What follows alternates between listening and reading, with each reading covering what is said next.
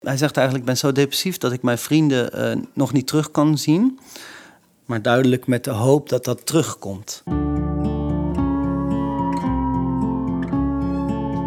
Dit is de brievenpodcast van het Van Gogh Museum. In deze serie nemen we je mee naar de wereld van Vincent van Gogh via zijn brieven. Honderden schreef hij er. Aan familie, kennissen, kunstenaarsvrienden, maar de meeste aan zijn geliefde broer Theo. In deze podcast leest telkens een artiest of schrijver een stukje voor uit één van de brieven en vertelt wat hem of haar daarin het meeste raakt. Wij zijn radiomakers De Smet en ik ben Marije Schuurman-Hes. In deze aflevering praat ik over brief 776. En dat doe ik met singer-songwriter Lucky Fons III. Hij schreef de liedjes Ik heb een meisje en Linde met een E. Zoals Vincent verlichting ervaart in het zijn met de andere patiënten, omdat hij daarin zichzelf herkent. Die relatie heb ik dan met een brief als dit. Brief 776 schrijft Vincent vanuit een instelling voor geesteszieken in Zuid-Frankrijk. Vlak nadat hij in een zware psychische crisis was beland in Arles, in het beroemde gele huis van de schilderijen. Vincent liet zich daarna vrijwillig opnemen in de inrichting. Saint-Remy de Provence, donderdag 23 mei 1889. Aan Theo van Gogh. Waarde Theo, ik heb een klein kamertje met groen-grijs behang en twee watergroene gordijnen met een dessin van heel bleke rozen, verlevendigd met fijne bloedrode lijnen. Door het venster met ijzeren tralies ervoor kan ik een ommuurd korenveld zien, een vergezicht als van Van Gooien, waarboven ik s'morgens de zon in zijn volle glorie zie opkomen. Bovendien heb ik, omdat er meer dan 30 kamers vrij zijn, een extra kamer om te werken. Het eten is maar zo-zo. Het ruikt natuurlijk een beetje muf, zoals in een Parijs kakkerlakkenrestaurant of in een pensionaat. De angst voor de krankzinnigheid neemt bij mij behoorlijk af. Nu ik van dichtbij degene zie die erdoor getroffen zijn, zoals mij dat in de toekomst ook heel goed kan overkomen. Want hoewel erbij zijn die schreeuwen of gewoonlijk raaskallen, is hier veel ware vriendschap onder elkaar. Ze zeggen dat je de anderen moet verdragen, opdat de anderen ons verdragen. En andere heel juist gedachten, die zij op die manier in de praktijk brengen. En onder elkaar begrijpen wij elkaar heel goed. Soms kan ik bijvoorbeeld praten met iemand die slechts in onsamenhangende klanken antwoordt, omdat hij niet bang van me is. Dat vind ik heel mooi, want in mijn eigen ervaring, toen ik depressie had, Ehm, en dit heeft bijna iedereen met depressie of melancholie, zoals Vincent het uh, met een mooier woord noemt. Waar je dan last van hebt, is je kan eigenlijk je, je gevoel niet communiceren, maar je hebt ook uh, geen controle over de taal. Dus je kan ook echt moeilijk spreken. En in het geval van iemand die psychotisch is en wartaal uitslaat, is het natuurlijk helemaal extreem. En eh, Van Gogh zegt hier dus: Ik doe echt mijn best om te communiceren. Ik doe mijn best om niet bang te zijn. En hij is dus ook niet bang voor mij. En uh, dat vind ik heel ontroerend. En ook heel essentieel, denk ik, voor een uh, gezonde manier van omgaan met psychische stoornissen. Want toen ik zelf last had van mijn depressie, kon ik heel slecht praten met, met mensen. Ik was ook niet zo wel bespraakt als ik uh, denk dat ik normaal wel ben. En praatte je dan ook over andere dingen dan normaal? Of dacht je die dan alleen? Ik, ik ga niet zeggen precies wat ik dacht. Dat vind ik dan te, te privé om te zeggen. Maar ik dacht iets heel waanzinnigs. Over iets wat mij was overkomen. Het klassiek waanzinnig idee. Over uh, ziel en hekserij en toestanden.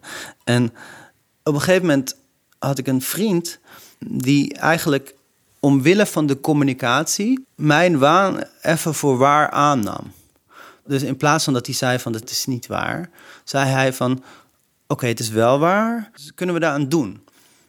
Uh, dus hij ging eigenlijk uh, met mij een beetje in mijn eenzame mist zitten. En, en dat is natuurlijk echt vriendschap. Want daardoor voel je even wat minder eenzaam. Uh, hij wou mij gewoon de ervaring geven van begrepen worden. Ook hij begreep hij me niet. En uh, dat lijkt een beetje op wat Van Gogh hier schrijft. Uh, over dat hij zegt: Ik kan soms met iemand praten die in onsamenhangende klanken antwoordt. En dat, dat vind ik heel mooi, want eigenlijk die poging alleen al brengt verlichting. En ook in, in depressie kan een klein beetje verlichting echt een soort vliegwielwerking hebben. Dus uh, dat soort kleine momenten dat iemand uh, toch de moeite neemt om ja, door wat ik dan die mist noem heen te kijken. dat, dat kan echt iemand, ja, dat kan gewoon het verschil uitmaken tussen suicidaliteit of niet. Kan je, kan je eens verder lezen in de brief? Ik ben, over mijn toestand gesproken, ook nog zo dankbaar voor iets anders. Ik merk bij anderen dat ook zij, net als ik, tijdens hun aanvallen vreemde geluiden en stemmen hebben gehoord. Dat voor hen de dingen ook leken te veranderen.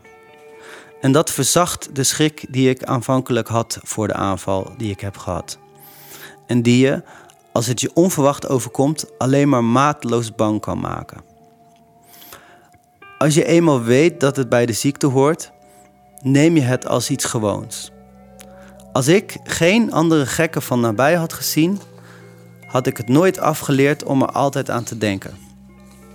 Want als je een aanval krijgt, is het geen pretje om zo door angst te worden gekweld. De meeste epileptici bijten op hun tong en verwonden die. Rai vertelde me dat hij een geval had gekend van iemand die zich, net zoals ik, aan zijn oor had verwond.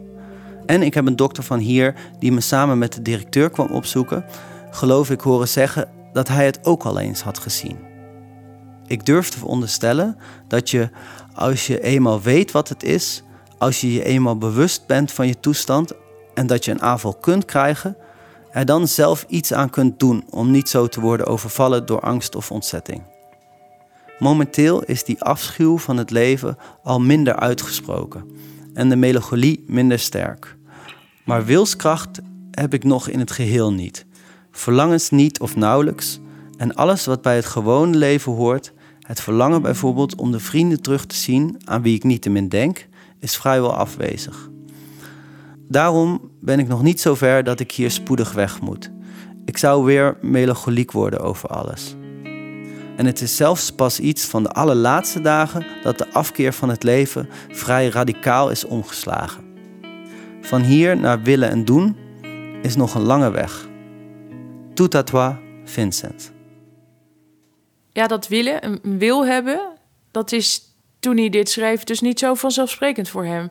Herken jij dat ook van toen je depressief was? Nou, hij zegt ook, het is pas de laatste dagen dat de afkeer van het leven vrij radicaal is omgeslagen. Volgens mij bedoelt hij daarmee van, het, is pas sinds de afgelopen dagen dat ik niet meer, ehm, ja, dat ik niet meer echt dood wil. Maar wilskracht, eh, zegt hij, is afwezig. Hij zegt eigenlijk, ik ben zo depressief dat ik mijn vrienden uh, nog niet terug kan zien maar duidelijk met de hoop dat dat terugkomt. Het verlangen naar zijn vrienden. Hij zei niet, mijn vrienden zijn uh, klootzakken, ik hoef ze nooit meer te zien. Maar dat is dus heel paradoxaal iets. Hij verlangt dus naar een verlangen. Voor mijzelf is die, die paradox is altijd een moment om op te letten, want daar zit een soort van bewegingsvrijheid. Als je echt super helemaal depressief bent, dan zou je zeggen van fuck mijn vriend, dan denk je niet eens aan je vrienden. Hij denkt hier nog wel aan zijn vrienden, dus dat is nog enigszins hoopvol. En vind dat Vincent eigenlijk best wel veel inzicht heeft in, in, zijn, eigen, in zijn eigen ziektebeeld. Was niet echt een verloren geval of zo. Deze brief leest niet als iemand die. Uh, leest helemaal niet als een wanhopige brief. Lees als iemand die eigenlijk heel graag uh, eruit wil komen. En ook eigenlijk wel goede hoop heeft daarop. Dus daarom is het jammer dat het zo is uh, afgelopen. En we denken erover na in het licht van de romantische kunstenaar. Hij moest zichzelf wel van kant maken. Dat is ook een beetje een westelijke manier van denken over, over lijden. Weet je wel, we kennen dit van de moderne rocksterren, van Amy Winehouse en, en, en, en Jimi Hendrix en, en, en, al dat soort mensen. En dat gaat helemaal terug naar het christelijk lijden natuurlijk. Het idee dat de offering van het lichaam het hoogste is wat je de mensheid kan geven. En dat vind ik eigenlijk allemaal romantische bullshit. Want weet je wel, we denken als, als Van Gogh als iemand die die, uh, weet je wel, die eigenlijk te fijngevoelig was voor het leven, die moest wel opbranden. Maar als je dit leest, denk je gewoon van ja, hij heeft een ervaring zoals er zoveel mensen hebben. Je hoeft er ook geen schilder voor te zijn. Um, als je leest hoe menselijk hij zich gewoon als een patiënt probeert te verhouden tot zijn ziekte, dan denk ik, dit staat mijlenver af van het romantische idee van Van Gogh die uh, te intens was voor deze wereld of zo. Of dat soort, dat soort romantische bullshit. Ik zou eerder denken, ondanks die ellende hebben we de zonnebloemen.